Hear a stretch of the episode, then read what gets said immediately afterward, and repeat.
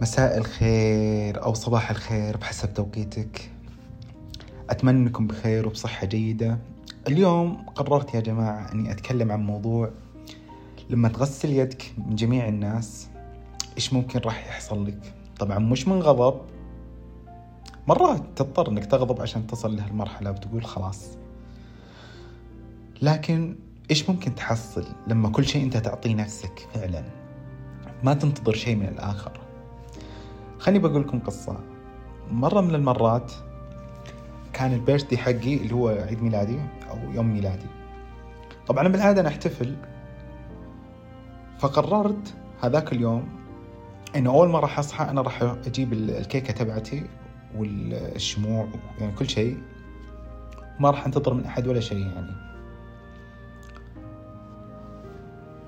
وفعلا جاء اليوم وطلعت وانبسطت وتمشيت ويعني احتفلت لآخره. كان ليلة ممتعة صراحة.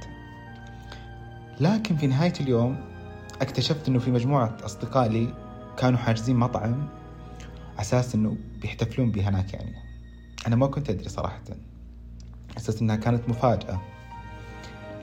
بس شعور لما أنا فعلا زي ما نقول أنت مليت نفسك بنفسك أوكي اللي تجي من الناس جميلة وإضافات جميلة بس أنت أول شخص قدمت لنفسك ما تنتظر من أحد ولا من شيء يعني ولا شيء.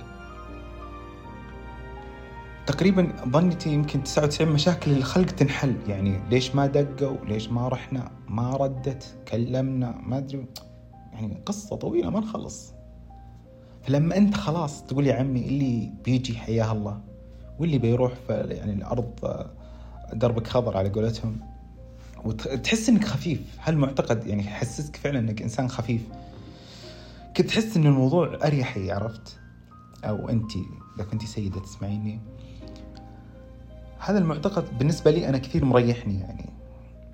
إنه إذا حتى في الهدايا لما تقدم لك مرات في شخص لا عندي ستاندر معين للهدية. إذا ما جبتوا لي لا أقبل ولا ولا مثلا بنت أو ولد. مرات يجيبون تقدير ممتاز. بعض الأهالي ما يعطون زي ما نقول الافكت أو زي ما نقول التأثير اللي هو يحتاج الطفل إنه مثلا أو إذا هو مراهق. فأنت مل نفسك عط نفسك النجوم وانبسط مع نفسك. طبعا أتمنى فعلا إن الكل يعطي نفسه النجوم وينبسط وأتمنى لكم يوم طيب وجيد.